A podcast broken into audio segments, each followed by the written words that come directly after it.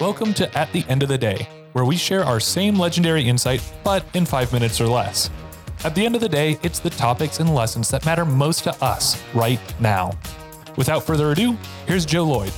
It is January 1st, 2021. And I'm not going to lie, I'm excited about this year.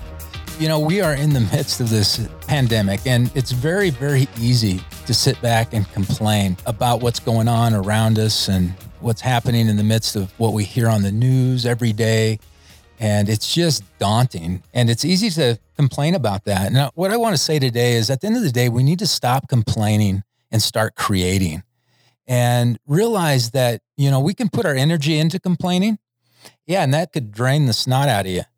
But if you take that same energy and put it into creating something positive, it's going to make a huge difference, not only in your life, but in the people's lives around you. I uh, read a quote the other day and it said this it says, If you don't like something, change it. If you can't change it, change your attitude. Don't complain. You know, that's a lot easier said than done because, you know, our knee jerk reaction in life, to be honest with you, is to complain. We have to kind of get that negative energy out. And to be honest with you, that's fine. I think there's a space in our life that we need to vent, and that's okay. But if we just lean into that all the time, it drains us and it drains our ability to to really dream again. I'll tell you right now, this is a time when people, to be honest with you, we need to start dreaming again because this nightmare that we've been living is going to go away.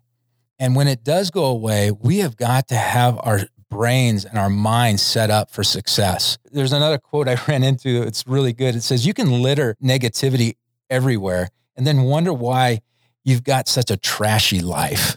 What a great quote, you know? If we mix a little positivity into our day and we decide, you know what, that there is a time for venting because that is our natural reaction. We're going to do that. But here's what I would do. At the end of the day, I would I would make sure that you take certain amount of time and actually vent and let that be okay, but put a time limit on it. And then decide to turn and start using that energy to create. We can sit back and choose to be a victim of our circumstances all day long. And that kind of validates sometimes how we feel. And it puts us in a place where, yeah, I should feel like this. But you know what? We also have the power to change our attitude.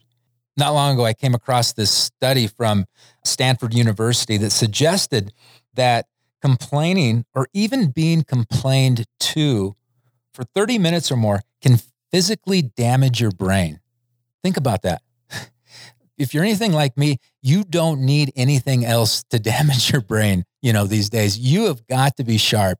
And so, you know, at the end of the day, I just encourage, you know, you guys and myself. I have to encourage myself because I've sat in several meetings in the last week where that's all there was was negativity, complaining about the circumstances around us. And when I walked away, I was so emotionally drained and defeated.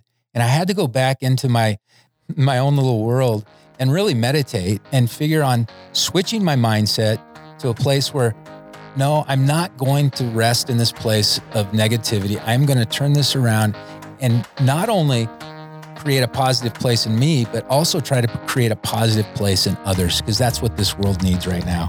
And so, to really finish this episode at the end of the day, you know, it is January 1. It is a day that we can turn the page, make some new goals, change our attitude, and really look at the next year in a way that's going to be positive and that we can make an impact in the lives, not only in our life, but the lives around us. At the End of the Day is presented by Joe Lloyd. It's recorded, edited, and produced by yours truly, Trevor Ogborn. Durango Joe's. Love people, love coffee.